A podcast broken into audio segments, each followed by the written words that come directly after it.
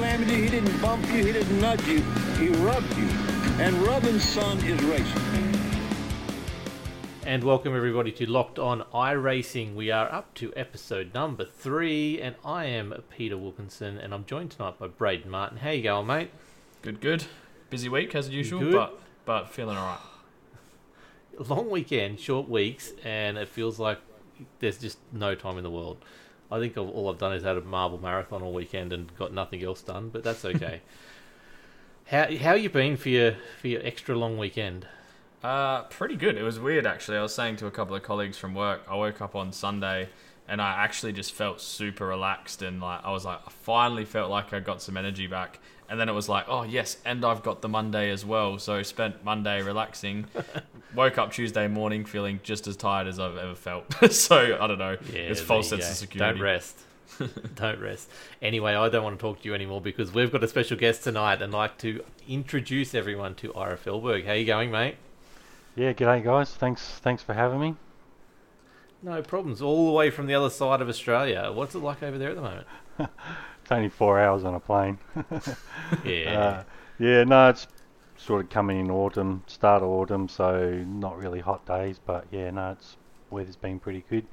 We've got a cyclone coming early next week, so that could be interesting. I did see that. That'll be very interesting. Uh, We've had enough rain over here, so you guys can keep it over there. Just, just oh, I wouldn't mind a bit of rain. Over. I grow veggies for a living these days, so rain's good.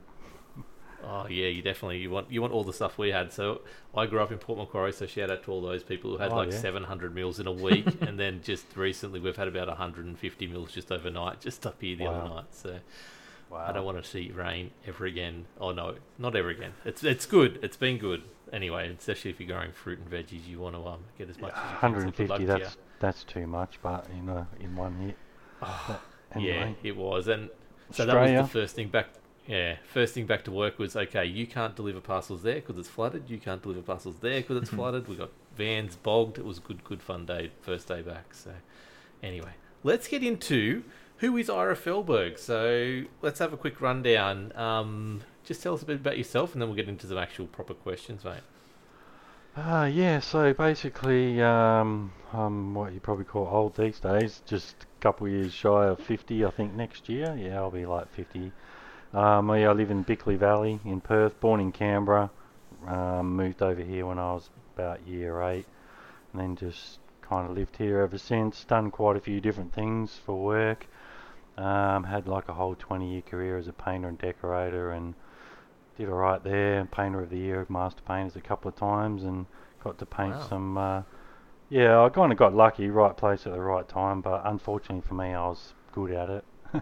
uh, but it was one of those things, I just kind of did it after high school, and I was always going to do something else, but yeah, the phone kept ringing, and oh look, it was good, don't get me wrong, and like I said, I got lucky, and I painted, you know, Gina Reinupt's place and Jack Bendit and some people like that, so um, that was cool. But yeah, and then went out, that sort of went into uh, T V, uh, got a job on a fishing T V show and as a magazine editor. And then went freelance and did that for about ten years, and then kind of got to mid forties and thought, hmm, halfway, what am I going to do for the next half? And decided, yeah, move up the hill and start growing veggies. That's as as you would. That's a very, very good spot to end up once you're over forty, because, look, on your own time then, I guess. So what's yeah. it, what's like the change from, from T V and, and painting to, to growing your own veggies and, and doing that kind of stuff? Yeah, it's pretty crazy, and look, what I just glossed over there, right, like, man, I could write a book kind of thing, um, some of the stories, well, you got to remember, like, all these people, they like to socialise together, and it was, yep. the ni- it was the nineties, and that's about all I'll say about that, um, but yeah, and, you know, we did a lot of footballers, Eagles football players, and stuff like that, so it's quite interesting, it was, and yeah, it has been varied, but um, I think if you talk to most people these days, they don't generally have the old one job thing, and it is true, it's not really a midlife crisis, but you do sort of get halfway. The other thing is being a tradie, um, I ticked a lot of boxes there, and um, it's hard on your body, um, and I was kind of like mm. and look, having said that, right, I still do jobs like when the phone rings, but because the money's yep. too good to say no to, but I kind of just pick and choose, and I do more like interesting stuff now. Yep. um but um but yeah, and having the change is good. I tell you one thing, uh, a lot of my painting mates ask me, oh, what don't you miss? I definitely don't miss the driving. Like, just working from home makes a huge difference to your life, yeah. I reckon. And I Which think is... the older you get, too, like, you kind of chase money and fame and all that when you're younger, and then you get older and you go, you know what, I just I just want to, like, kind of have a nice, quiet life, if you know what I mean. Um, yeah. Don't work too hard. And, look, you know, I'm not rich or anything, but I've done okay, so, yeah. Um, it is I, interesting I that the uh, worst part was having to do all the driving and... Tonight we'll get to sit down and talk a lot about driving. Driving, yeah, that's it. Oh, you know, it's like I'm in traffic. Yeah, no, I've always yeah. loved. I've always loved race car driving. But yeah. So, so let's it's... move into the actual racing stuff, I guess. Um, yeah. Ira, how did you get into iRacing? Um, yeah, I actually was thinking about that. Um, basically, I sort of knew about it for a while. Um, always been a gamer, right, since games started, because I'm a kid from the early seventies. Um, yep. But and I sort of seen it around, and I'd done like the Gran Turismo comp. They had a Bathurst, like you could win a drive in a real car kind of thing.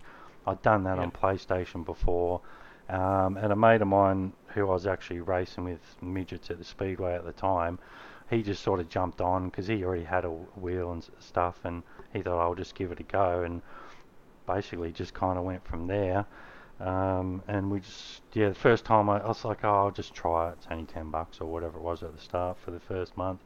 I'll just give it a go. And the first thing I did, I think, was like laps in a sprint car, three sixty. And like, I've raced those things. And yeah, I was quite surprised. Like, I was blown away how good it was in terms of simulation. Yeah. Yep. So yeah, I just sort of came to it by mistake a bit late, um, in two thousand seventeen, mid two thousand seventeen, so just coming up four years now. Okay, nice. And so you've driven in real life. Let's get on to that. What what have you driven in real life or raced in real life? Um, yeah, quite uh, quite a varied amount of stuff. I actually started out, um, I was born in Canberra, as I said, and so my dad used to race at Tralee Speedway. There's probably a few old boys out there like me who grew up going there every Friday night. Um, and it was pretty crazy. Like, you know, when you think about it, we got to see Steve Kinser and Gary Rush and all these kind of guys. And uh, my uncles, they all raced as well. So it was kind of already in my blood. And then um, it's just one of those things, like, I don't know, how do you explain... Um, why you love something, I don't know why, but it's yeah. just from a kid I was just mad for it. Now in the seventies, if you're a kid, right, there's not much around to race except for slot cars, because there was no yeah. R C, there was no sims, right, or anything. But just about everyone, like all my dads and all their mates, and they all all their sheds and their man caves, they all had a slot car. Now there was also a big commercial track in Fishwick, and it was pretty competitive. Like the state titles, they used to get like over one hundred guys. Like that's in the wow. seventies, you know. So yeah. anyway, um and look, it is the same kind of principle as most other racing. It's like you would you look at a slot and think there's only one way to drive that turn, but th- there's actually multiple lines. And the same principle of how fast you accelerate, when when you mm-hmm. brake, how much you brake. They're all the same things that lead to like um, you know quick lap times. Um, so anyway, I kind of started out racing them, and um, found out when I was about eight years old I was actually not bad at it. Won a race, got a trophy, and I was kind of addicted uh, after that. Um, and then, yeah, had a drive in a go-kart. Uh, my old man got me a drive in a kart, Canberra go-kart track, actually, and Mark Webber, by coincidence, was a member there at the time. Young yep. kid, about same age as me, but didn't know him, obviously, from a bar of soap. And, um, yeah, I just remember from the first drive, like, I kind of shit my pants, but I wanted to do it again. um, and then I didn't really have an opportunity because life led me... Um, in another way, my parents separated after that, and I moved to W A. I went to a boarding school, so I kind of had four years there where I just wasn't really doing anything. And then by chance, one of the guys at the school was racing karts, so obviously we struck up a friendship. Uh, I ran spanners like crew for him for about a year or two, and then um, yeah, just bought a kart, got into karts, did that for about quite a few years. Um, and yeah, when I first started out, I was race. My first race actually ended up being a bit of a metaphor for my career, I realised later, because I was racing, um, Garth Tander was in my class. Um, and the funny thing was, here's a funny story, he was a sixteen-year-old kid when I first met him. He was an apprentice at Flat Out yeah. Go-Karts in Perth, and he used to rebuild my motors for me. How's that? um, wow. But anyway, and then he'd spank me on the weekend. Uh, my first race, I started like P thirty something, because back then Tiger Kart Club, like they were massive grids, like thirty, forty cars, fifty wow. plus for a title. So yeah, I started thirty something. All I remember is Garth lapped me on the last lap. It was raining, and I finished eighth. Wow. And and I kind of realised right then, and I know it sounds a bit funny, but you know, I kind of built like a half-decent trophy cabinet just staying on the black stuff.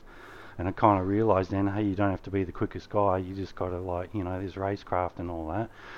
Um, so yeah, and then I kind of tried to progress, but got to Formula Ford and ran out of money. Um, and then, yeah, life sort of led me other ways, and um, a guy that I was actually racing karts with, he started a new class at a speedway, which was like um, called quarter midgets, so half the size again of a midget with a smaller motorbike motor.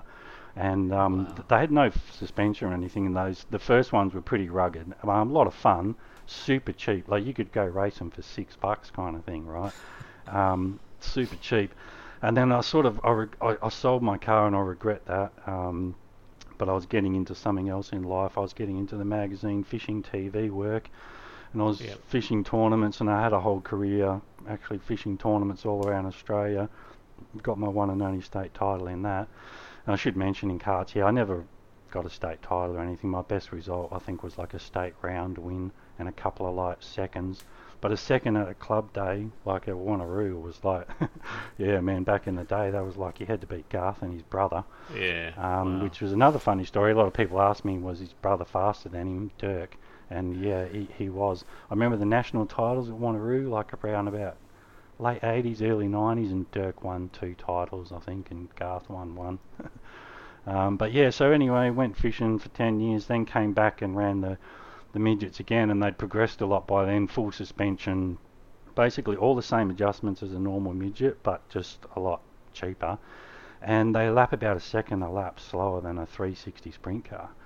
So um, they were so much fun, so cheap to, to race, and just like, yeah, and something about open wheels, just, yeah, it's balls out kind of thing. So yeah, and, in, and then in the meantime, I did a few other little bits and pieces, a couple of rallies, did a couple of races in a three sixty sprint car. Um, that was about it. Um, a lot of track days at Wanneroo. Um, and then, um, yeah, I sort of was planning to go back to karts probably this year. Got out of Speedway about a year or so ago, mainly because nowhere to race local. You got to tow four hundred kays and yeah, a lot Ooh. Of politics. Plus, I was really enjoying the sim racing, you know. And then this year I had a plan to sort of go back and run karts just a little bit, just for fun. And then I had a little hiccup, as you guys know, at Christmas time. Yeah. So um, yep. those plans are kind of on hold, but I'll probably get back to that. So yeah, and um, I've been do. lucky enough to drive a lot of sort of kind of fun cars at track days and stuff like that. So yeah, that's about it for real life. Wow. Um, I've got to ask, and I'm afraid to ask because it's probably going to send us down another five minute chat, but where's your favourite fishing spot?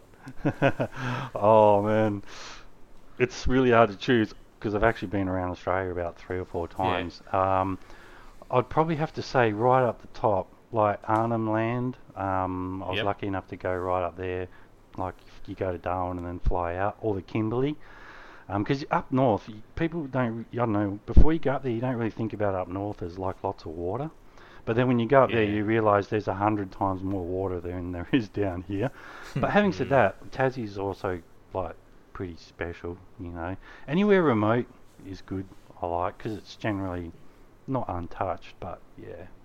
Well, that's tough. Definitely something different. Yeah. Okay, so we better get back, back on the tracks. What's your favourite car and track in uh, iRacing? Oh, well, um, as you guys, I probably it's not going to be a popular answer probably, but at the moment I'll probably have to say the Skippies. Um, now, look, you know, I have driven the V eights and all that, and I did about two years, you know, racing devs and all that. Um, you know, because that's what all the cool kids do. But uh, from yeah. a racer's point of view, I, I Look, they're, they're tough, they're hard. If you want to get good, I'd say drive them.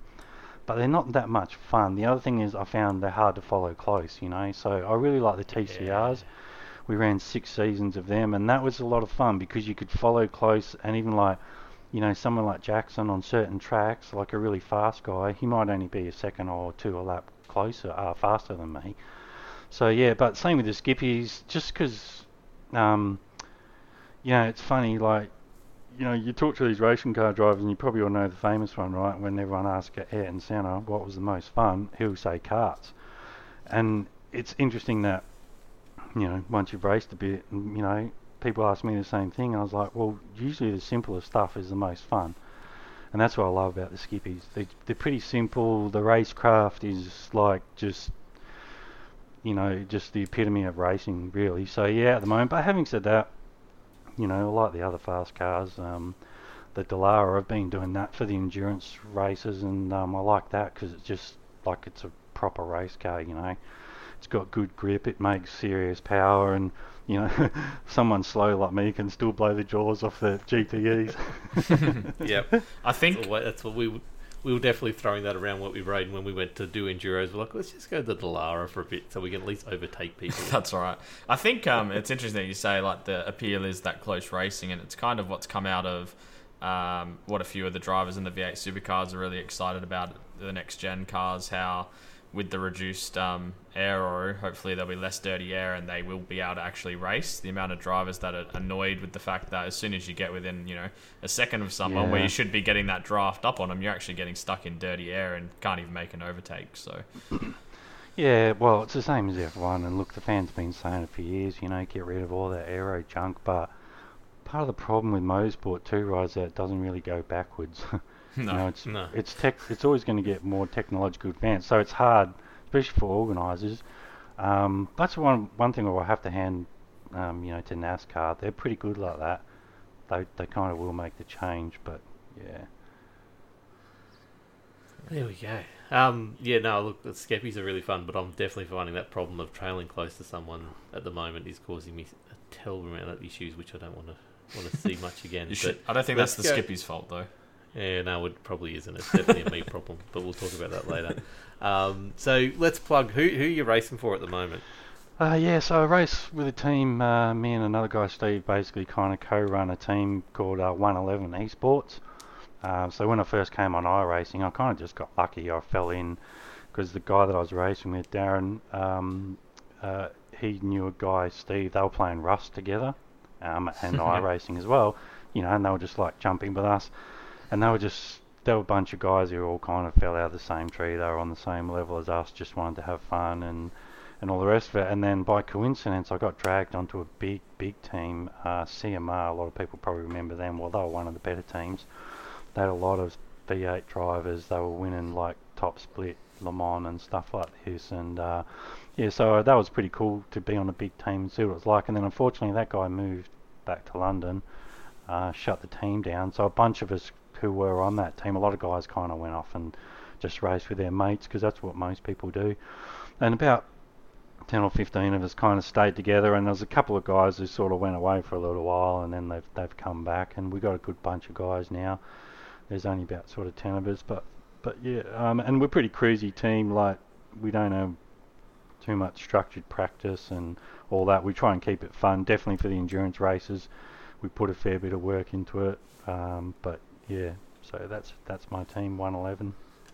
Yep, cool. I see plenty of them going around the Skippy track as well. Yeah, it's been funny because at the start it was just me, and then slowly then Jason came across, and then, you know, I kept telling them, hey, they're a lot of fun, they're a lot of fun, and they're like, yeah, yeah.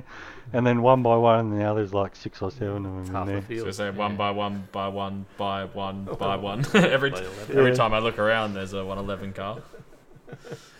ah, it's good to see, though. It's definitely good to see. So... obviously we've got you on for a special reason because you do run Aussie Car. Now there's many different versions of Aussie Car series going around. Skippies is obviously the one we're in and where we yeah. know you from, and the one, the major one that's running. But what led you to start Aussie Car in the first place? Uh, yeah, so when I first got on iRacing, I kind of, because um, well, one thing I kind of skipped over was um, I've also got, a, one of the things I've done for a job over time is event organisation. All sorts of different things, from speedway to yeah fishing tournaments, state mountain bike events, all different stuff. So it's one of those things, if you kind of like it, you kind of gravitate to it. And I kind of knew at the start because I saw all the hosted and I was like, hey, this has got potential, you know, because you can control everything. But then I thought, no, I'll just, let's go do some other leagues for a while, um, get some experience, get a good feel for the system before you go jumping in. Um, take your time, don't rush it, kind of thing. So I did that for like literally about two, two and a half years. And then, I don't know, I just kind of got to the point where I felt like I was ready. And then I was sort of ready for a little while. And then doing a lot of my research, I realized like how much, um, like when something new comes along, either a cool new track or a cool new car, everyone's all over it, right? And then like three months later, no one wants to drive it. Not really, but you know what I mean. So I thought I'll just wait for something like that to come along, and then they dropped the T C R class, class, and I've always been a big fan of like British two litres and all that kind of stuff, and Toka touring cars. So I was like, this is my chance, I'll jump on that. And yeah, it was really good. Um, the other thing is just when COVID, I was just before COVID hit, so there was a big influx, and um, I was really lucky with the turbo touring cars. I had six really good seasons there, and some of the best like races on. on the iRacing flat out, you know, Cooper Webster season two, no one even put a finger on him, you know, and we see now he's racing Gary Rogers Motorsport, and Thomas Hinns won the season, Jackson, Susan Harlow. So yeah, it was a good field, and I kind of surprised myself. I had good success early, which I knew then uh, less successful things were coming, just because that's how anything is in life really. But yeah, so that's, and, and I just, I got frustrated because obviously I should backtrack on what you actually asked me about. Why did I start? Obviously, I listened to your first one last week about the whole I R and the S R system, and it's, you know, it's here's my thoughts on it, um, real quick, right? I hate it, right? I hate it, right? But here's the thing: show me a better way, right? yeah, now, and yeah. Don't worry, right? I spend all day, every day thinking about it. Now, I'm telling you, there is no better way, right? If there was, I'd be very surprised. Now, you might be able to tweak it a little bit, but, and people say, oh, just make it so if you get hit by behind, right? Well, dudes will just brake check, right? One thing I learned about computer games, right, or simulations, whatever you want to call them, people find a way. So it doesn't matter what you do. Now, the other thing is, it's kind of like on the road, right? Insurance-wise, right? If someone jams their brakes on and you run into the back of them, it's, it's on you, right? Now, you can say her brake lights weren't working, it was raining, they jammed on, it doesn't matter, right? And actually, when we do our race control events, uh, sorry, incidents, we have the same thing, right? If you make contact from behind, it's on you. And, you know, sometimes people will say, and I'm pretty sure me and Brayden have actually had this conversation, because we ran, ran into the back of someone at Nürburgring, oh, you know, I was off the throttle the whole time, I was on the brake. You know, unfortunately, these things just don't matter, right? We don't speak of con- Nürburgring, um, Ira, just so. Thank, now, the reason they do that, right, is because it's just way too hard to police. It's just way too hard. So, unfortunately, yes, it's. I'll be the first to admit, it's not fair sometimes. But, really, at the end of the day, the good racers, like, sort of make their way to the top. But the problem I found, right, was that, for me, a lot of the official races, was it was mostly a negative experience. And, like, I'm... I thought I was a reasonably tolerant guy until I got on iRacing, right? And then I realised, like, and I was like, you know what? It was actually like starting to affect me. I was like, you got to sort this out, because, you know, you just can't. I don't have enough time in my life for stuff that's not fun, right? I try and keep it all positive. So I was like, you know, I found my way to hosted racing. Obviously, did a few leagues. That was a lot better. So then I just started figuring out, you know what? Uh, I'll run a league, and I, I figured out by doing a few small things, right, like be even even just like making people fill out an entry form, right, there goes half the idiot factor right there. Um, we have a small fee, obviously three dollars a week, which covers live broadcast and live race control. That three dollars a week, there goes another half the idiot factor. So a few small things like that you can do make a big difference. Um, and so, yeah, really it was just because I just wasn't having a lot of fun, but I could see the potential was there, and I was like, there's got to be a bunch of guys out there that are just like me, who just want to race, and they will give room. Like, we still race hard, don't get me wrong, but you guys see, you know, it's pretty respectful. So, um, and it's more just about, um, you know, you, you have your own ideas for, like, stuff that you think will be fun, and sometimes they're right, and sometimes they're wrong. Um, yep. But, yeah, that's really, and I've just, it's something I've kind of always done. It's just something I enjoy doing, like the organisation part of it, and um, yeah, I've been good at it in the past, so that's really what led me to starting it. Yep. So what's it like running a league, I guess? Oh, um, oh man, it's like having kids. I do that. Like, yep. I tell people when they ask me that, because I do get asked occasionally, I say, however hard you think it is, right, triple it. Right? Hmm. It's a lot more expensive than you think too. Now, by that, what I mean is, like, I used to race real cars, right? So to me, sim racing is like cheap fun, really.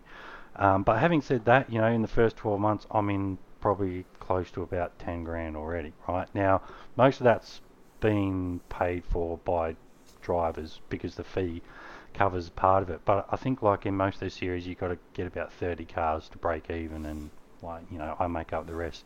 There's a couple of people, um, shout out to Dennis Hancock, he gives me a few donations to help out, stuff like that. So yeah, it costs more than you think, um, especially if you want to do it properly. Now here's the other thing too about it is um, it changes quick. Like, just even in the last twelve months, like twelve months ago, right, you could start up a league with live race control and live broadcast and people were all over it, right? Now you guys know yourself, and I'll be the first to admit, I've done, I've tried it, there's a couple of things I've tried, they just haven't got any cars, right? No one showed up, pretty much, right? Yeah. And they were live broadcast, live broadcast, live race control. So all of a sudden, twelve months later, that doesn't cut it anymore because, you know, everybody else has progressed as well. The other thing is there's a lot more leagues out there. Like Jay will tell you, like, you know, in the last twelve months, like tenfold kind of thing. And See. a lot of them go through the similar kind of thing, like Gentleman's Sim Club. I'll give them a shout out because I did a race with them about twelve months ago, right? And I'll be honest, like, it was pretty average, like dudes ramming each other and all this kind of stuff, right? But those guys, they knuckled down. They did the work, and by coincidence, I'm actually doing race control for them for another business, two four seven race control on Monday nights. And I had two weeks in the G T threes, like thirty, thirty-five cars, not one incident. So they went through the same process as everybody else, you know, and they figured out, okay, you do this, you do that. So all of a sudden, the bar's been lifted. So, yeah, it, it's constantly changing. It changes fast. Oh, um, you've got to be super organised, and I I wouldn't recommend it to people who don't like like a bit of the, you know, the, the back works kind of thing.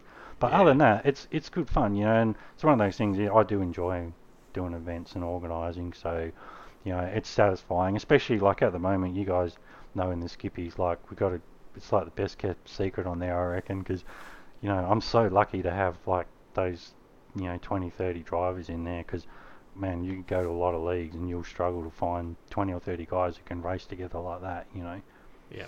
And I think just yeah. like week after that, week as well, not just, you know, one good race here and there and then a yes. complete mess for the next three. It's been pretty much consistent over three or four seasons now that the large majority yeah. of the field is able to race really close and have some hard battles and shake it off at the end of the day. Yeah, that's yeah, you it. Ne- you're never in fear of your car as much as you used to be in the first couple of seasons anyway. Well, that's mainly because I qualify away from you, Peter. Yeah, I know. That's it. We won't talk about that, though, either. Because um, I think I beat... No, we won't go there anyway. Not yet. Um, what's the biggest challenge of running a league? Um, probably... Yeah, that's a really good question. And even though you gave me these questions yesterday, I thought about it today. That's a really hard question to answer, actually, because... Um, I don't know if there's anything to it. It's mainly people management, really. It's, it's more about, look, if you're pretty organised, you'll be okay. But it's mainly about people management. The other thing is you've got to have the right motivation, right? Because um, people will see through it in a heartbeat if you don't have the right reasons, you know. And and I was just about close racing. But, yeah, there's nothing there's nothing too hard about it. I would say be organised. And it's, you know... Um, you've got to set your standard, whatever that may be, and just stick to it. You know, we, we've been lucky. We've only really had one or two bad eggs in Skippies in six seasons. And those guys, they generally don't last anyway, you know. So, yeah, there's, yeah, it's a bit of a tough question to answer, but um, there's nothing too tricky. But I'd love to know, like, what people want sometimes. Because here's the thing too, right? You can do surveys and and, and run a race and... and It, they won't, you won't get the same answers kind of thing. Just because people say that's what they want, it's not necessarily what they'll do. I'm still trying to figure well, a, lot of that, a lot of that out, to be honest. Yeah, I, th- I think well, getting... Brayden, we're only talking about this today, weren't we? Yeah. Or yesterday about even podcasting. It's like, we've got all these people listening and it's really good, but getting them to actually interact with us is, is interesting. Oh, yeah, super just... tricky. Like, actually, that's one of the things I would tell people about leagues, you know, how you... even how you communicate with people makes a big difference, because if they have to do anything, to reply, you're not going to get a lot of feedback. So yeah, no, that's right. Human We're human behaviour. It's a bit of a hobby of mine as well. Human psychology. Yep. Shout out to everyone who has uh, reached out and done and answered, given us questions and given us feedback as well. Though you guys are legends. Absolutely, you're doing a great job. Um, what's your favourite part about Aussie Car so far?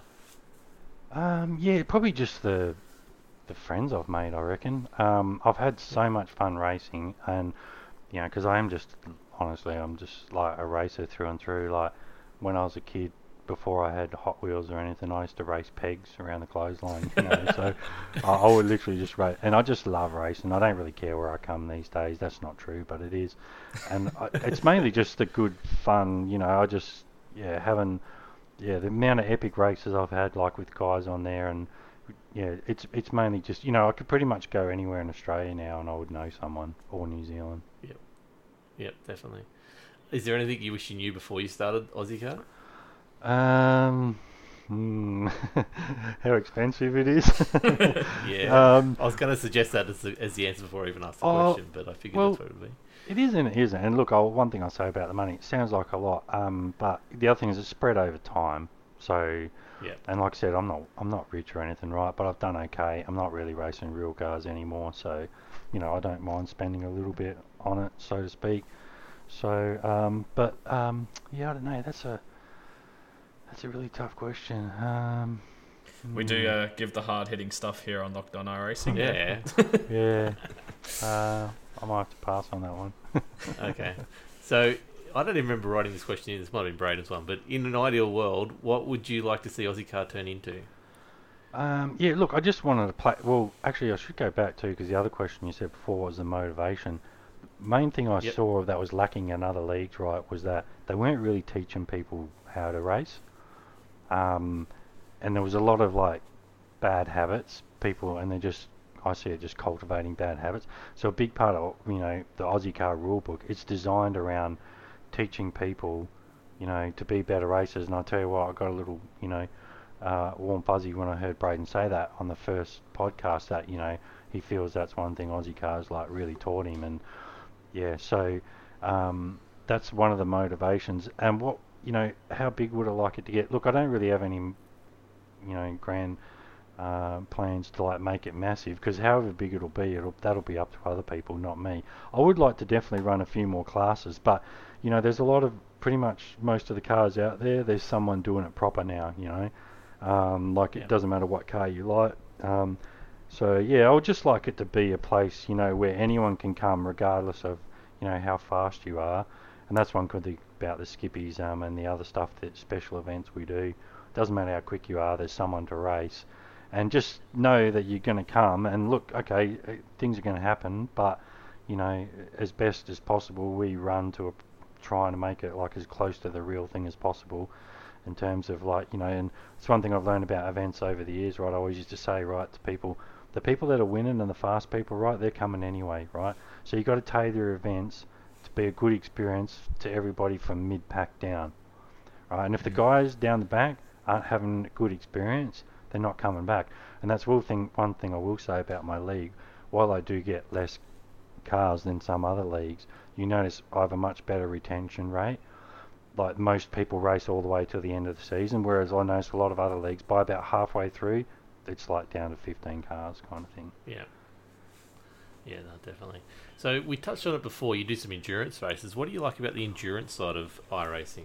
Yeah, they're the most fun, I reckon, actually. Um, couple reasons, mainly because they're a team event, so shared success, I reckon, there's something about it. Shared misery. It's cool yeah, winning yeah. races by yourself, but it's also a lot more enjoyable sharing it with other people. Plus, you hang out on Discord, and you guys know what it's like. You've done one already, and, you know, it's just like when you start that day, right, you couldn't possibly make up what is about to happen.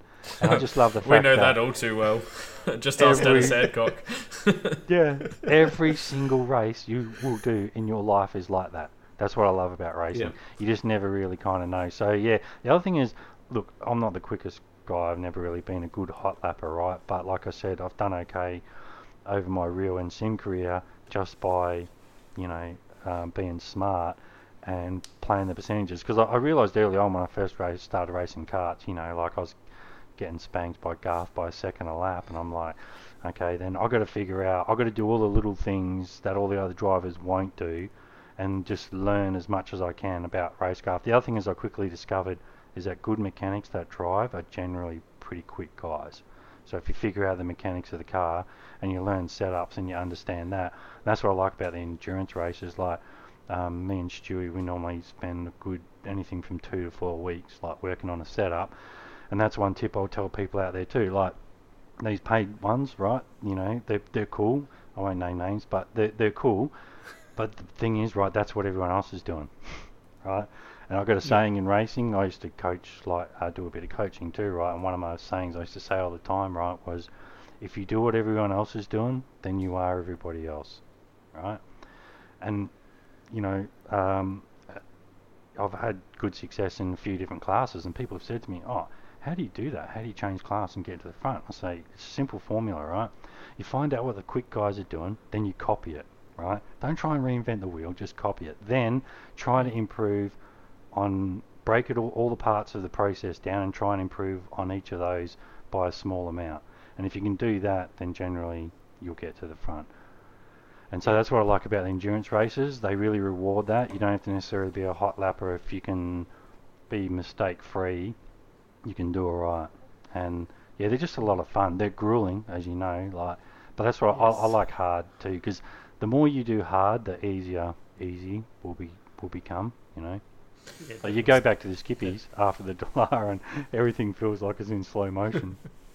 It's definitely something yeah, no, I found that I think. Yeah, I was just saying it's definitely something I found as well after driving those um, hour, you know, hour plus stints. I remember the first couple of times I went back and did a twenty-five minute Skippy race. It was like, oh.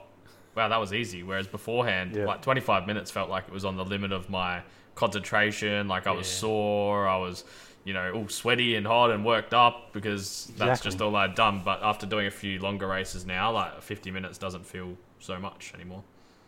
Yeah, exactly. Yeah, always so test yourself. What's your dream track? Sorry. Um, oh, sorry. Dream track. Um, real. So you want you want to see in iRacing? Oh, in iRacing. Well, I was going to say in real life, I'd have to say Nürburgring's on my bucket list. I think that's probably the best track in the yeah, world yeah, to me. Yeah. Um, so it's probably my favourite track on there. But the one I'd love to see, um, a couple of fun ones. I'll, I'll, I would have to go Pikes Peak. um, yep. I'd, even though they bitumised it and ruined it, but they could still on the iRacing they could do a dirt version like quite easily, um, or Isle of Man, because I reckon oh, even yeah, in yeah. cars, even in cars it would be. Like, I don't know if you've seen that YouTube video of the Subaru going around there. But, um, yeah, something like that would be fun. And then, obviously, they're probably never going to do them. So I'll say, I'd like to see, obviously, a lot more Aussie tracks.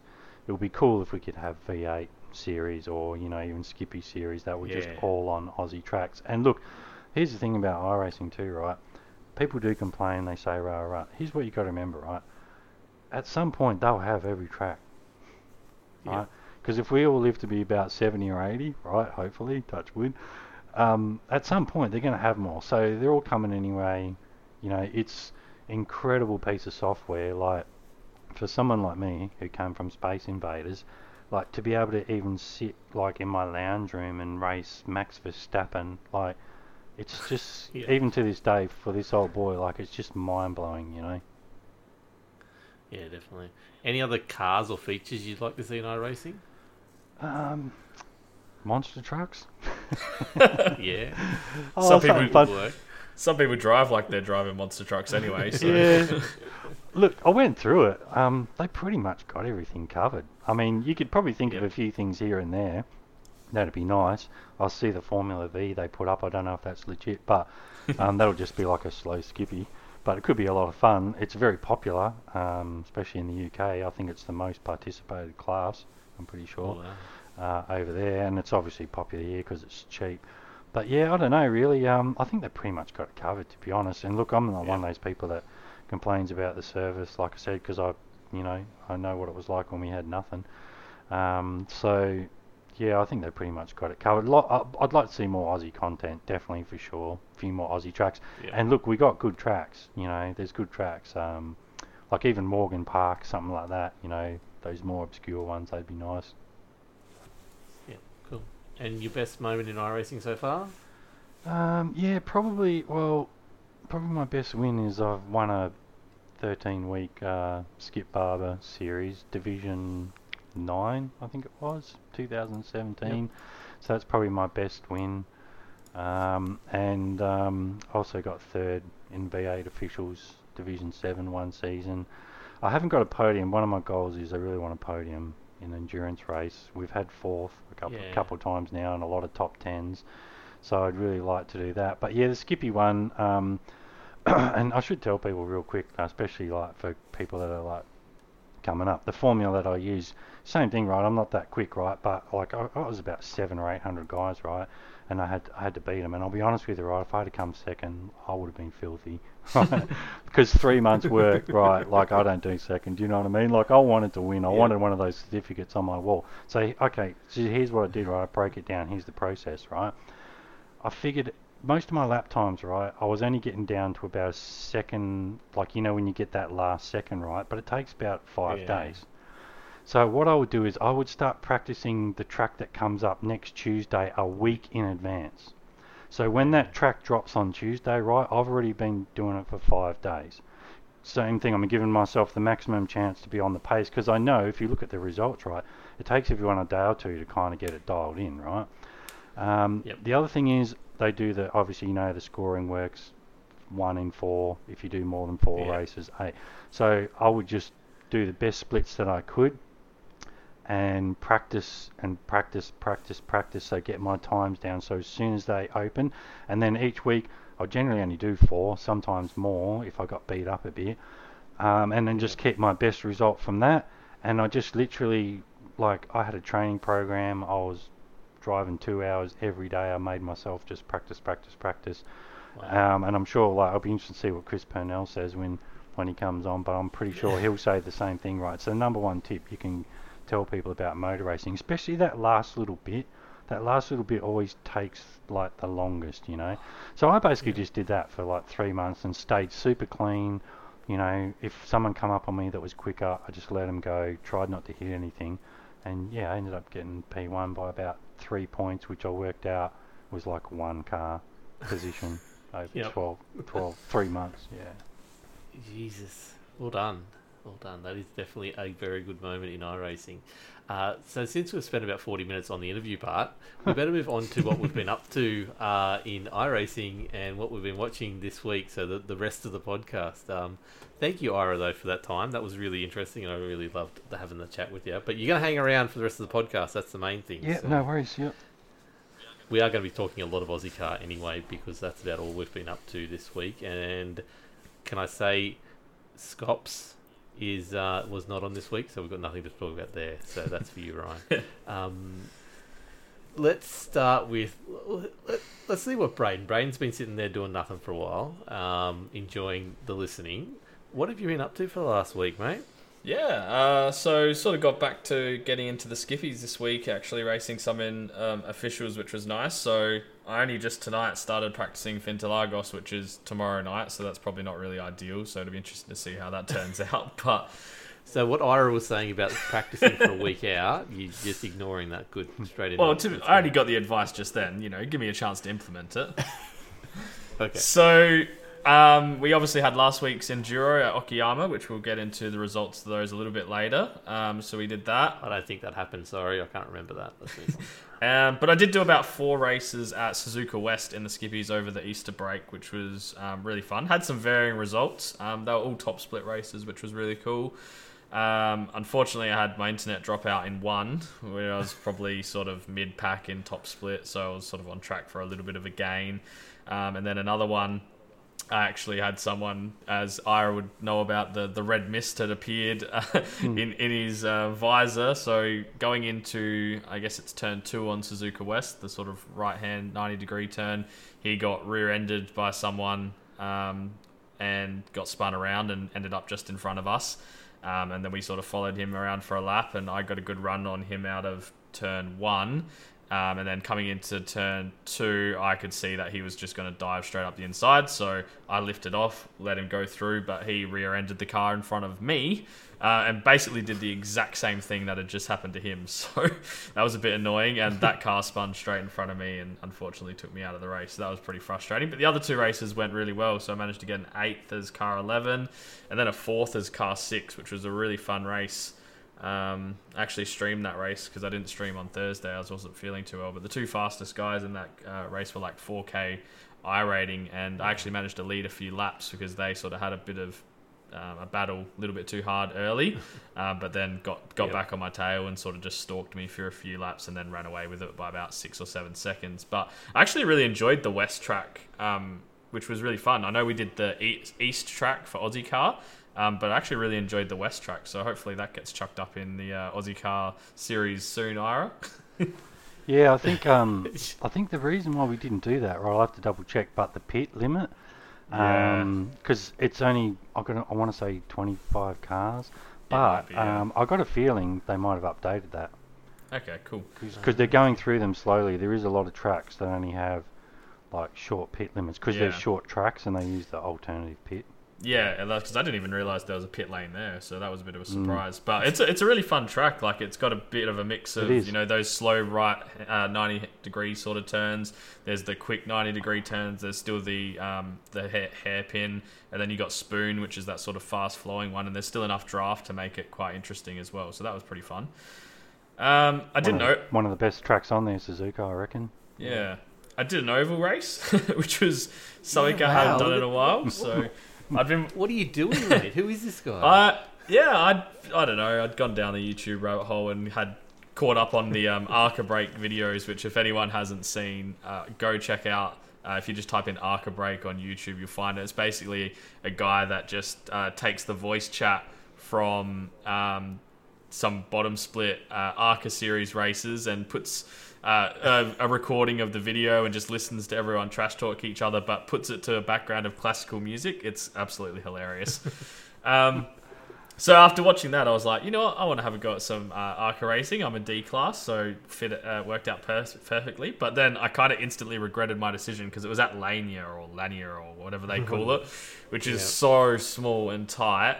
Um, so I yep. just assumed I was going to get punted left, right, and centre, but I actually ended up managing to get a third place, which was, which was really cool. So um, it was a really fun race. I led for about half of it, um, but a guy that started car number one, that started last, I guess he didn't qualify, uh, ended up catching me, and um, then I got punted a couple of times in the rear by lapped cars. Thankfully, not enough to spin, but enough to let thir- uh, third place overtake me. So I ended up in third. Um, but yeah, it was actually it was actually kind of fun. Like it. It did remind me that I actually don't hate ovals and I shouldn't avoid them as much yep. as I normally do. So, yeah. How about yourself? Well, I've been going down that oval rabbit hole as well. We'll, we'll get onto Skippies and, and other stuff in a sec. But, yeah, I, I had a... We, after the podcast last week, I got back onto the Super Speedway, the iRacing Super Speedway in the in the trucks in the Gander series. And... um was a lot more confident, but still not confident enough. Like, it's still my problem any so series. As soon as I'm behind someone, if I feel like they're gonna, if I'm gonna hit them or anything like that, or they're coming up behind me, they're gonna hit me, I get out of the way. And in trucks, when you're trying to keep momentum up, that's not the best thing. But I tried to be a bit more positive this time, and we got to the final caution. I think we actually went um, green, white checker because it was that close to the end. We got the, the final caution, and I was had a straight car. A straight truck, sorry, and um, which and that's all you can ask for. Like uh, I've got a car that's going well. The tyres were still good, and I was up in the top ten or top six, I think, actually, going into the final um, green white checker, and and then one of the guys has actually pulled out. Oh, that Peter guy behind me, he's been fast. Look out for him. And I'm like, that I haven't said a thing whole race. What uh, people? What, and like I felt like I had momentum, and then. I, I did the same thing. I, I balked at someone, let them pass, lost momentum, lost the race by zero point two five of a second, wow. but came eighth. wow. Yeah. There were seven other cars between me and the front of the line in a quarter of a second. It was phenomenal finish. So um, really, really good fun. And then I, I, I got back in there today, and they're at Chicagoland this week. So first time trying that out and felt like I was about a second off the pace. Quickly played with brake bias just before the race started and found a, found a little groove that, that saved me a little bit of time. And all of a sudden I was on pace, once again, kept the car straight. Guy spun in front of me, but he blinked in and out. And I think he blinked out as I went through him and then blinked back in just as I went past him. So no damage, but got four X out of it. Hmm. And once again, got to the final. We got green-white um, checker. Again, sitting in the top ten with a straight car, good tyres, because we just we had a caution beforehand and we stopped to got uh, fresh tyres. And what I found is too, because we had a long stretch of green in the middle, my tyres were actually a lot better than everyone else's. So obviously I'm okay with tyre management in the trucks, and because all of a sudden there'd be people, you'd be following them, all of a sudden they just start drifting off because they've got no grip on the corners. Shout out Nathan Verney. And um, but yeah, like Verney, I, I thought there was a few Verneys in this race, but it was good because then all of a sudden I was in the top six or seven and holding my own. Then everyone got fresh tyres and, and I was sort of dropping off again. And then, yeah, green-white checker, end up coming eighth, I think it was, with a car of like, I think I was actually number three because it was a fairly low split. But, you know, I was sitting at sixteen, seventeen of a twenty pack most of the time. So coming home in eighth with a straight car was pretty, pretty happy. So...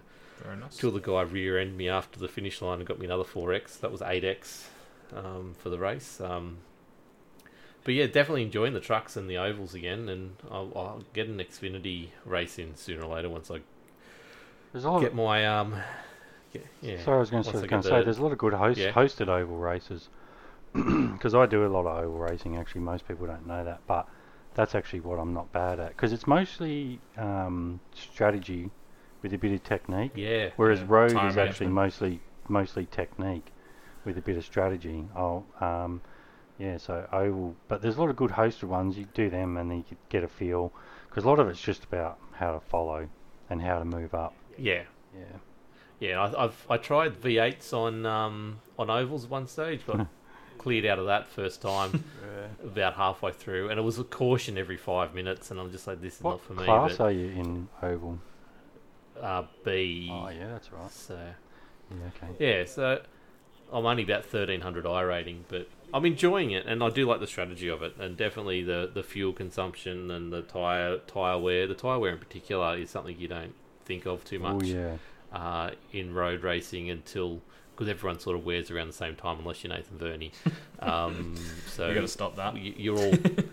We do, um, but yeah, it makes a difference on oval, and you can see. Obviously, iRacing has spent a lot of lot more money on the oval side of things because that's where their biggest audience is, and you can see, you know, they got the pit crew jumps out and changes your tyres, uh, and that just that bit of immersion is, is way better. I well, love so. the sound of them changing the tyres as well. I don't know why, yeah. but just something about that sound just makes me feel like I'm at a racetrack.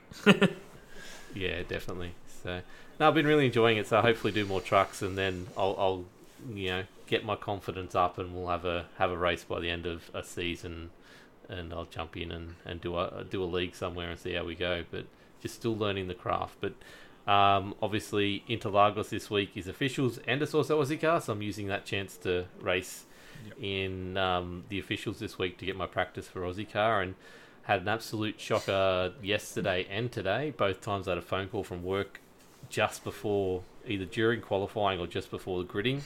Uh, and today was a, a, a actual thing where I took the phone call, went, okay, I've got two minutes, I've just got to quickly say something and get off, pressed grid up, made the phone call, and then everyone gridded up, and like twenty seconds later, it was lights were starting to go, and I'm like, ah, oh, quick, I've got to go, see ya. That never happens and, as well. Um, no, it never happens. So I missed the start completely. I went from sixth back down to about thirteenth by the first corner, which at Interlagos, that first corner, it's not a bad thing. Um, but then all of a sudden, a couple corners in, I think so... four, the the double left-hander at the end of the straight. Uh, all of a sudden, I hear Justin Howe on the radio abusing someone after I got neck-coded off the track almost. And I'm like, oh, what wasn't me, Justin? He goes, no, no, it wasn't you. And um, he had a guy just decide to go straight there as he's turning and take him out. I've had a guy rear-end me, and then the guy behind me's drifted into my neck-coded tyres about a width, tyre width off me, which didn't give me any damage but spun him, and there was just chaos. But ended up coming home seventh, um, feeling like I was almost back on the track. But we talked about it before the podcast. It's the first time I've seen a just a really foggy track in a long time. So uh, kept the temperatures down around the twenty-four. It was the first time I was racing Interlagos, and it actually said temperature is decreasing about lap two or three in. And yeah, the lap times we had to keep really low, but had a good battle with a guy called Tacker uh, for most of it. Most of the time I was just getting out of his draft to try and sort of um, not overtake him, but not running up the rear if he broke early. And then he sort of broke early, and then I'd end up diving down the inside of him accidentally, and we'd end up battling around corners. I'm like, mate, I'm not trying to fight you, I'm trying to draft with you. But yeah, he didn't listen. We kept on fighting the whole way around. He ended up getting getting ahead of me in the end. So, but yeah, that, and the one yesterday was I started not enough fuel because I didn't change it because I was thinking about the phone call from work, and uh, then spun three times, took someone out, had a terrible race yesterday and got like thirteenth, lost fifty I rating points, and want to forget about that. But that's the official stuff I've been doing. We'll talk about the Aussie car stuff I've been doing in the results. Ira, what have you been racing in the last week? Yeah, well, I am actually back doing officials. Um, I haven't done them for about two or three years, and this season I actually just thought, you know what, I'll go back, mainly because um, I'm getting to that point now where I sort of want to be in the top split, you know.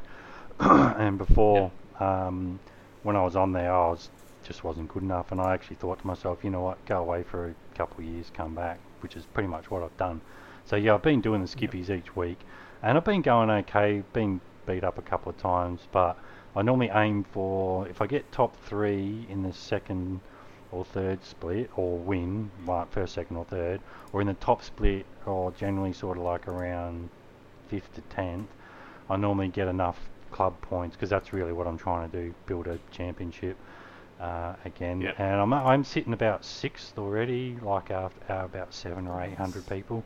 After three weeks, and I haven't won a race yet. I've I've got a couple seconds and thirds, but but yeah, I had a couple good races at Okayama. Just stayed clean, and those what you were saying before about that first turn stuff. You got to, that's what part of the trick of sim racing. One of the adjustments I had to make too, right? Because at the start, people running into me, right, and I'm like, you know, these dudes are crashing into me, and then I got dudes on the forum saying to me, "It's all you." I'm like, what? This is crazy, you know what I mean? Because I come from real life yeah. racing. But then I realised, no, you know what? They're actually right. So what you got to do is yeah. you got to anticipate that. If that dude's coming up the inside and he's going to dive bomb, get out of the way. The other thing is what you were saying about following close. When I approach a braking zone, I have a rule generally. I just don't overlap. Unless I really know that guy ahead of me yeah. and I know exactly where he's going to brake, I don't overlap. Because the problem is with the sim, the internet, you know, all that, it's not like real life where you can't just, you know, react real quick. There is going to be some kind of delay. So yeah, part of the trick of being a good sim racer is anticipating those those people coming. And once I kind of changed my attitude a little bit, I found, you know, I started getting a lot better results. Yeah, definitely. No, the first thing I do if I see someone going silly, I just let them go fast. Like, yeah, that's we, it. We um had it on the weekend actually in Aussie Car Tin Top Cups. I don't know how far I want to go into that. We may as well. Is that all you've been racing? Uh, I do the ovals, I should say as well. Yeah, I do cup cars and Xfinities, um, and same thing. I've been sort of getting yeah a couple of. I think I had a win in the Xfinities, um, and the cup cars. Um, they were at the Super Speedway, so yeah, that's not. Um, once you know how, it's you can, you, they're normally pretty easy to actually be in the top couple. And a lot of that is just survival. Um, but Chris Purnell will be able to give you a lot better tips about ovals than me. You're giving away our guests, actually, if you've been watching oh, our social sorry. media. Yes, Chris Purnell's next week. um, we, we we won't plug him too much. He, he's already got he's already famous enough out there. We don't need to plug him anymore. But yeah, no, he'll give us heaps of heaps of pointers. But I guess we'll get into the results. And I I, I was talking about the. Uh, the Easter Tin Top Cup G T three versus V eights over the weekend. Um, I want to start there because that's my highlight of the week, and I don't want to talk about anything else. It's all downhill that, from there. Yeah, you did really yeah, well, mate. Much. Well done. Yeah, definitely. It was it was funny because there was a story I was about to tell. Was I was sitting there on the on the grid, and I was talking to some people in the same Discord as I was, and the people who were actually um, uh, watching the stream and. I said, um, let's let's watch out for that certain V eight car that's behind me from practice. Let's just let them pass, and they will make a mistake in the first couple of corners. And sure enough, turn two, they went flying off into the dirt and was never seen from again. So that wouldn't have been the car that rear-ended you coming out of the pits, would it? No, I didn't get... Re- oh, yes, it was. It was that car, yes. In the practice. Uh... Yeah. Um, so yeah, and, and yeah, just happened to be the, the person behind me on the grid, and I'm just like, yeah, nah, I'm good, I'm out. That'll be fine. We won't go there. So, um, yeah, no, I had a really good result. Obviously, came as as Ira said, I came fourth, best Ferrari on the track, and it was one of those things where we were talking about before of. It was just me. I was two seconds a lap slower than everyone else. Uh, I, I knew that. I wasn't going to get any faster than that. But I decided last minute, because I was trying to go to the Lambo, and um, just decided last minute that I definitely wasn't safe enough in the Lambo, and I definitely um, wasn't going to like compete by, by spinning off. I just I needed to actually uh, be... you know, staying on the track to have any chance. And then I realised I was using three three uh, litres a lap in the Lambo, and then I jumped in the Ferrari and I was only using two point six litres a lap. And I'm like, well, there's zero point four of a litre a lap. I'm going to definitely save either time in the pits or maybe even a stop. And so I went with that, and it came down to the end of the race, and a few people had to, to duck in at the last minute and take fuel, and the safety car had obviously brought us together, so that meant, you know, twenty, thirty seconds, and two seconds a lap doesn't really matter when you've got to spend twenty, twenty-five seconds in the pit to grab some fuel. And yeah, got fourth, best Ferrari, and kept a clean race, one X over an hour and fifty minutes. So yeah, it's very good. Um, I wasn't wasn't expecting that at all. But Ira, you were race control. How did you enjoy the Easter Tin Top Cup? Yeah, it was actually a really good race to watch. Um, would have liked to probably had a few more cars, obviously, but Easter and all that. Yeah. Um, we still had a good field there, and like I said, it was actually, with a little bit more tweaking, I reckon that V eight G T three thing's got potential, because um, Daniel, he drove the absolute wheels off that V eight, and um, you know, even in the guys, because I realised in testing, you know, if you get a good driver in a V eight, he's actually going to be quicker than most G T three drivers, or about the same, yeah. You know, uh, would have been nice, like I said, to have a few more V eights, but um, a f- bit of tweaking, because there was a couple of cars that did have a bit, you know, could run a bit longer on fuel, but it's one of these things you don't really know until you run a race and get a bit of data. And Luke Swan, um, who, who won, he obviously did a oh, good wow. job, because most people don't realise. Well, you, I don't know if you guys know, but he pitted under green, so mm. where everybody took yeah, their so fuel was... stops under safety car, but he decided to take one under green, and for a, a good sort of third of the race, maybe even longer there, he was sort of sitting back. Um, but yeah. He knew there was going to be another safety car before the end, and there was, with about it's like about half an hour to go, and then yeah, his strategy paid off. So that's quite interesting. I thought that the fastest way was actually not pitting under each safety car, but pitting once under green. Mm. Yeah, definitely. I, I noticed he was obviously up front for ages, and at one stage he was going to lap me, and then all of a sudden I found him behind me, mm.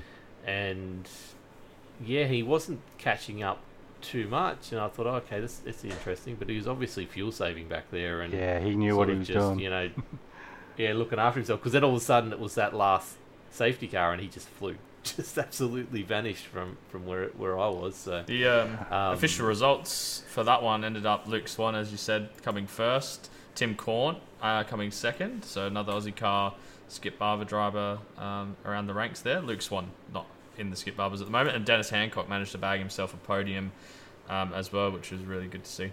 That was pretty good, because he got, with he a, got with turned around on the first splash and, yeah, and he had a short splash and dash right right at the end too, which sort of um, he was leading, I believe, at that stage, because I'm pretty sure yes. Jim was telling me the leaders just pitted, and I'm like, ooh, got very excited there, and just jumped out of pit lane just as I crossed the finish line. I'm like, damn it, missed out. But yeah, no, he had a, an amazing drive in the Lamborghini I think he was in, so very well done to Dennis. And now he's sidelined with some uh, steering wheel problems yeah. at the moment. Although I did see him in the Aussie Car practice earlier, so hopefully he managed to sort something out maybe.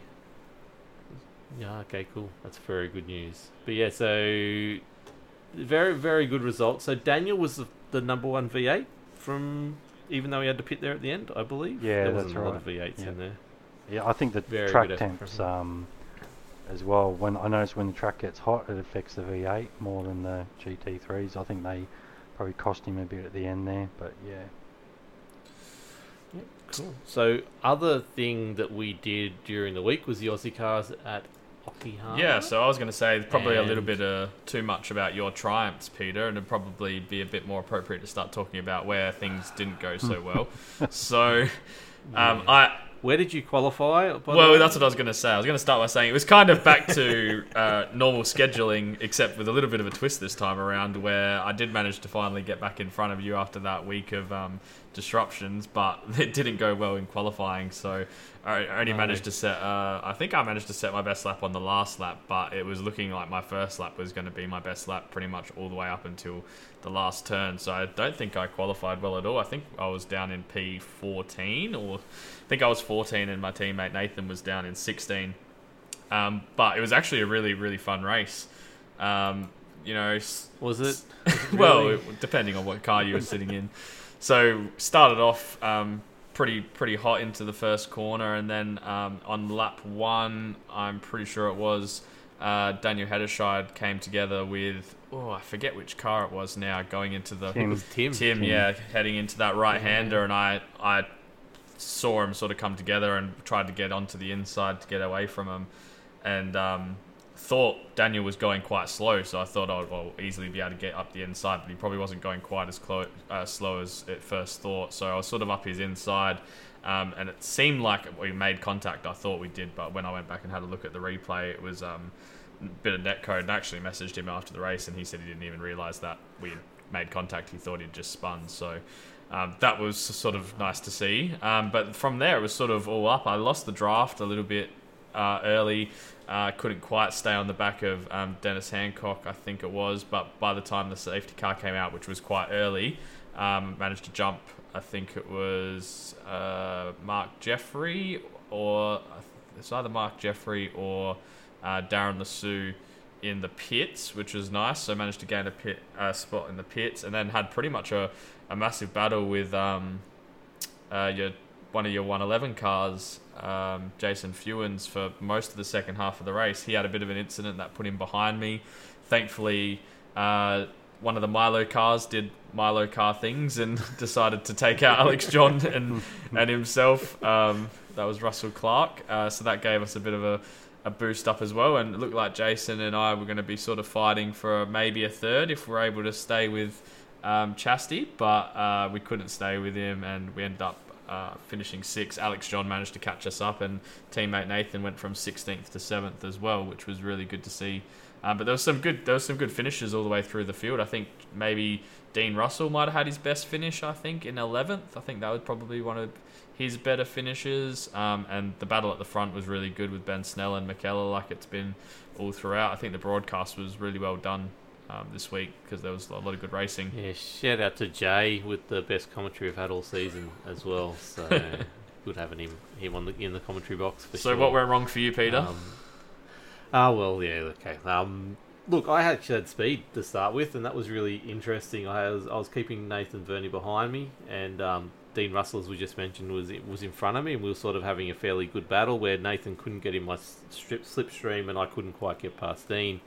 Uh, Scott then came out after his unfortunate uh, dropout, so he was three laps down, so his computer had died like yours, and then yep. come back up and three laps down, and then jumped into the fray as well, and I think that sort of balked me a little bit, and um, him and Dean were definitely fighting, and I, I did that thing where I'm just going to break a little bit earlier, let these guys have it at turn one, and then all of a sudden I saw Dean's gearbox coming straight at me at a... at a, a terrible rate, and I'm like, what have I done here? How have I misjudged it so bad? Put on the brakes, and then as we're talking about rear contact, I, I, I'm trying to avoid rear contact as much as I can, so I pulled to the right and then spun it, and somehow spun it luckily across the apex.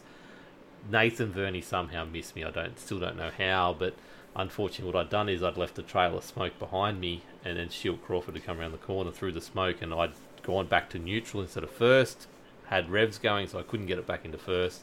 And he cleaned me up because he couldn't with, see me. There was nothing he could do. With that new smoke bottle, you just can't see anything when you're coming up to it. It's crazy. I, I watched the broadcast and I'm like, how did he not? How did he not get around me? And then I've looked, watched the broadcast and I've gone, oh yeah, cool. That's exactly what I would have done too. So, um, yeah, I just it just that slip into. If I'd have slipped into first instead of neutral, I would have been fine. I would have been moving again. Would have got off the track. Would have been yeah. fine. But just you know, panicking and, and all that kind of so, stuff. But you know, safety car.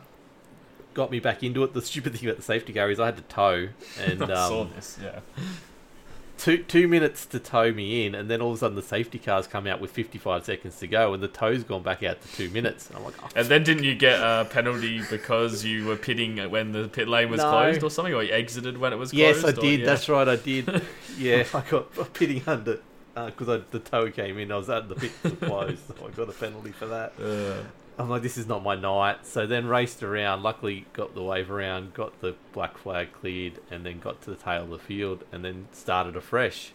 uh, was racing really well, was back around sort of that eleventh spot again, and, and feeling pretty good. And then for the life of me, just went, oh, I've got a pit here, because I'm not going to have enough fuel. So I jumped into pits.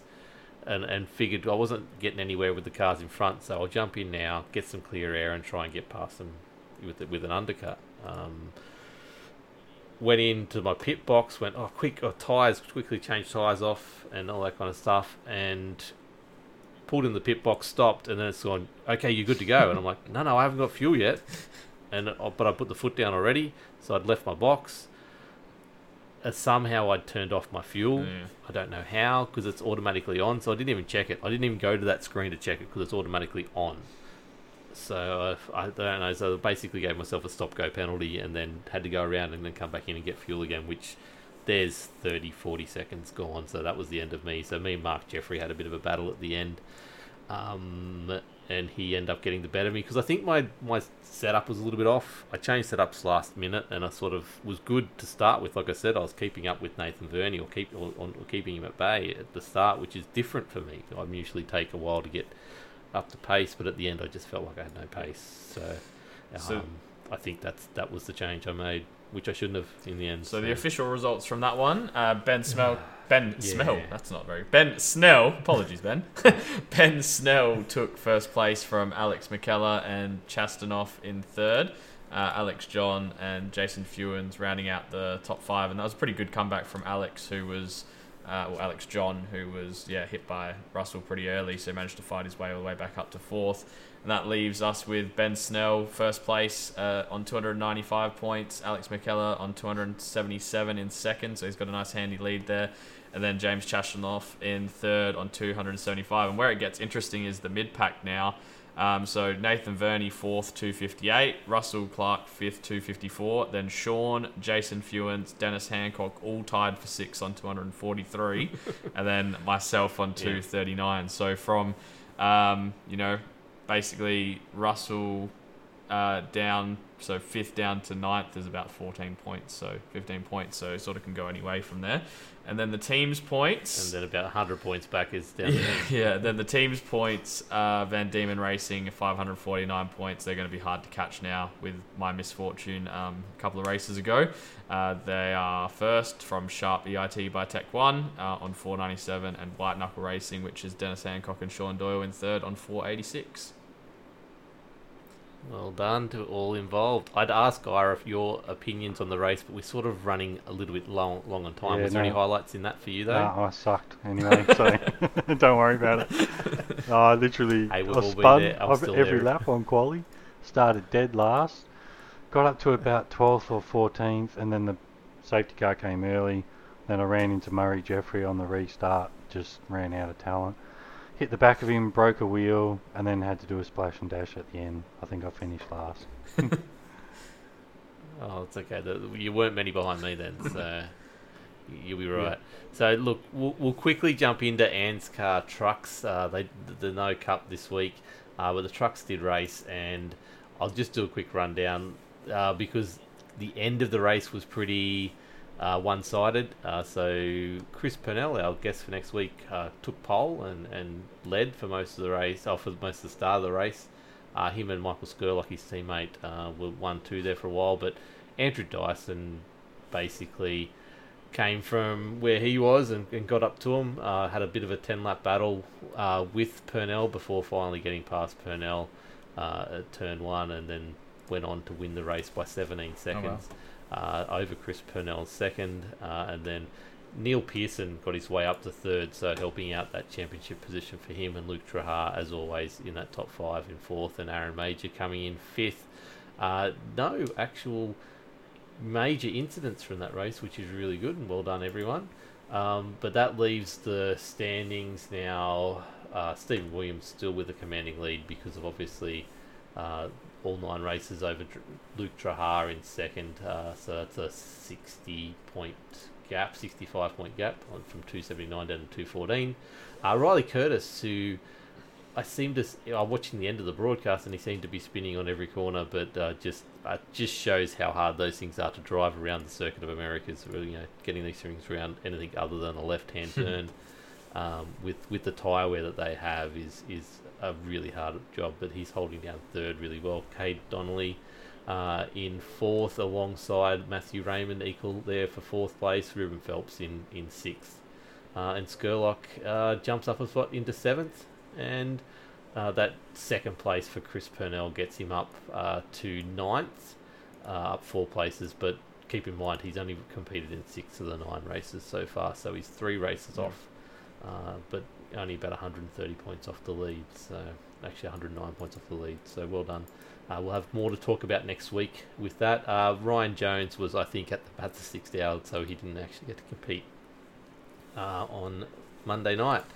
Unfortunately, a bit, bit of a busy man. So, um, other than that, there's one other series that I need to give a shout out to. So, if you want to go to in two sim, which is I N the number two and then Sim Esports Network, uh, this is one that Aidan Schultz from Ann's Cars uh, has started up for Friday nights. If you're interested, uh, we'll be starting uh, fairly soon with round one.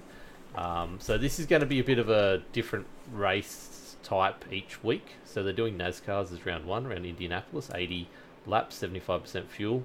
Uh, then they're doing the Watkins Boot in an IndyCar round two, uh, forty laps in that, and Eldora, uh, ten lap heats uh, in the dirt midgets in round three. So this is every Friday, and then they go to Miami in the NASCAR Cup Car. Uh, the Legends around Bathurst, and then Lanyard in um, the same another uh, dirt street stock. Uh, Chicagoland in the V eights, which will be interesting, one hundred thirty laps and seventy-five percent fuel. Uh, Laguna Seca Porsches, uh, the Porsche R S R, um, and then so on. There's a twelve-week series there. So if you're interested, go to the Facebook page. There's a link to the Discord. Jump in the, the Discord there. It's going to be a live broadcast uh, and also trophies and individual and team championships and everything like that. So go check all and, that out every Friday starting the twenty-third. And I'll just April, give we'll be covering a, fair a quick shout out to the Gentlemen's Sim Racing Club that I was talking about earlier. We'll try and get a bit of a write-up for the next week for them as well. I know their season just finished uh, for the multiple championships. Yeah. So we're just working on getting something organised, and we'll try and get some results and give some shout outs to the winners of those leagues um, before next season Definitely. Kicks off in a, about a week and a half, I think. Yeah. And if you want to get your results put on in our podcast, let us know on contact us at locked on lads dot com or jump in the Discord, which is always at locked on lads dot com slash Discord. Jump in there and you can feed us the info directly, or hit us up on the Facebook page, Locked On Lads. So, um, but definitely we're going to, like I said, running late. We'll jump into the news, uh, which I thought there's not much news this week. Sweet, there's a little patch on the thirty-first of March and there's some banner improvements. Uh, there's some improvements to the, it's all U I stuff, results, uh, the settings are getting changed, test drive resolved, um, uh, the, sorry, resolving an issue with damage values, and then uh, up next, there's all little stuff that we didn't really need to talk about, and then all of a sudden I log in today to do Interlagos, and there's a patch, and said patch is basically working on the new damage model once again, so thank you, iRacing, for really making this a priority and, and, and working hard to get it fixed. It, other than uh, looks fixed an issue where sparks could appear to stretch when using some replay cameras, and the physics are changed. This is one I like because I saw a video during the week of the one of the NASCARs, I think it was the Arca cars, actually on the dirt Bristol, and it actually got up on the chain fence and kept on driving and overtook the people around the outside when it hopped up off the wall. Um, they've fixed the problem with the chain fence stiffness and dampening, damping uh, where where have been reduced to prevent drivers riding the walls and driving on the fence. So shout out to actually who found that out accidentally and then used it to their advantage. But uh, shout out to iRacing for fixing that as well. But um, basically they're reinstating the new damage model on a lot of the cars that uh, they did pull it away from, which includes the Arca, uh, the NASCAR, Chevrolet, uh, the Ford Thunderbird, the old nineteen eighty-seven uh, NASCARs.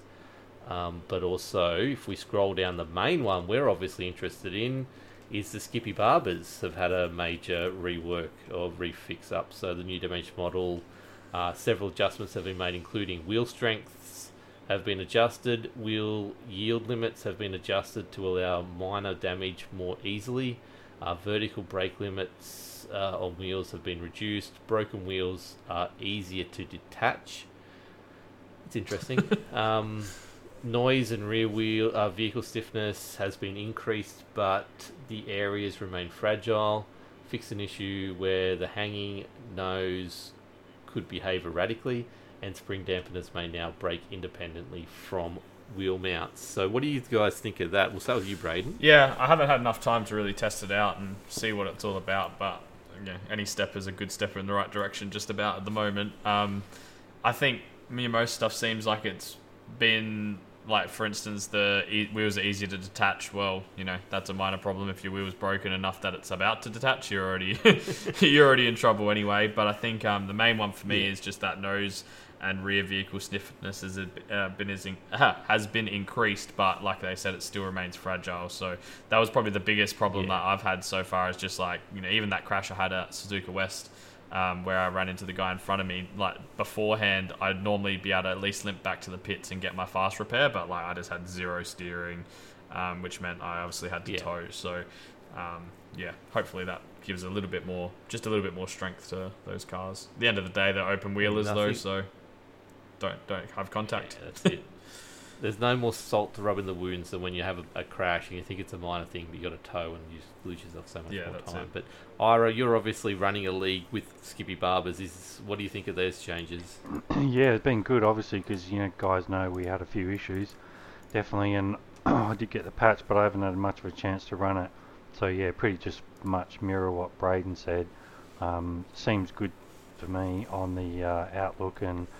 Yeah, hopefully. Uh, and the good thing is, like you said, I thank iRacing because they're constantly working on these things, and you know it's amazing. Like um, you know, back in the day, you'd have to wait another year for the next version of the game to come out, kind of thing. You know. Yep. So yeah, no, it looks good to me. I had a good read through a lot of the notes, and phenomenal amount of work they're getting through, and the damage model seems to be just getting better and better all the time. The other thing is, like you said, open wheelers. Just that's a good thing about the Skippies. They teach you to pass without leaning. I think that's part of the problem with iRacing. A lot of people come in there because in real life you don't, well generally you don't start in tin tops, you know. You start in karts or something like that where you you learn how to pass, you know. Yeah. No, definitely.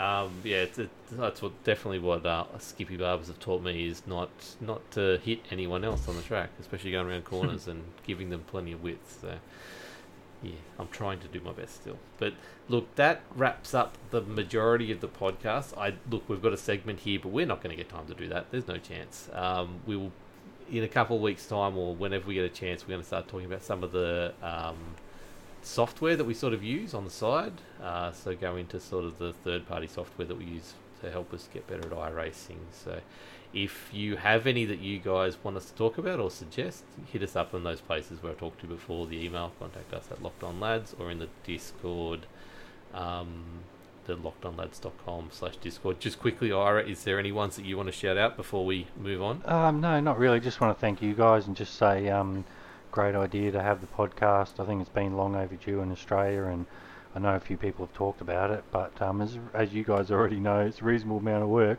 And um, no, I, th- I think it's good. I look forward to um, in the future, and just want to thank you guys for having me on.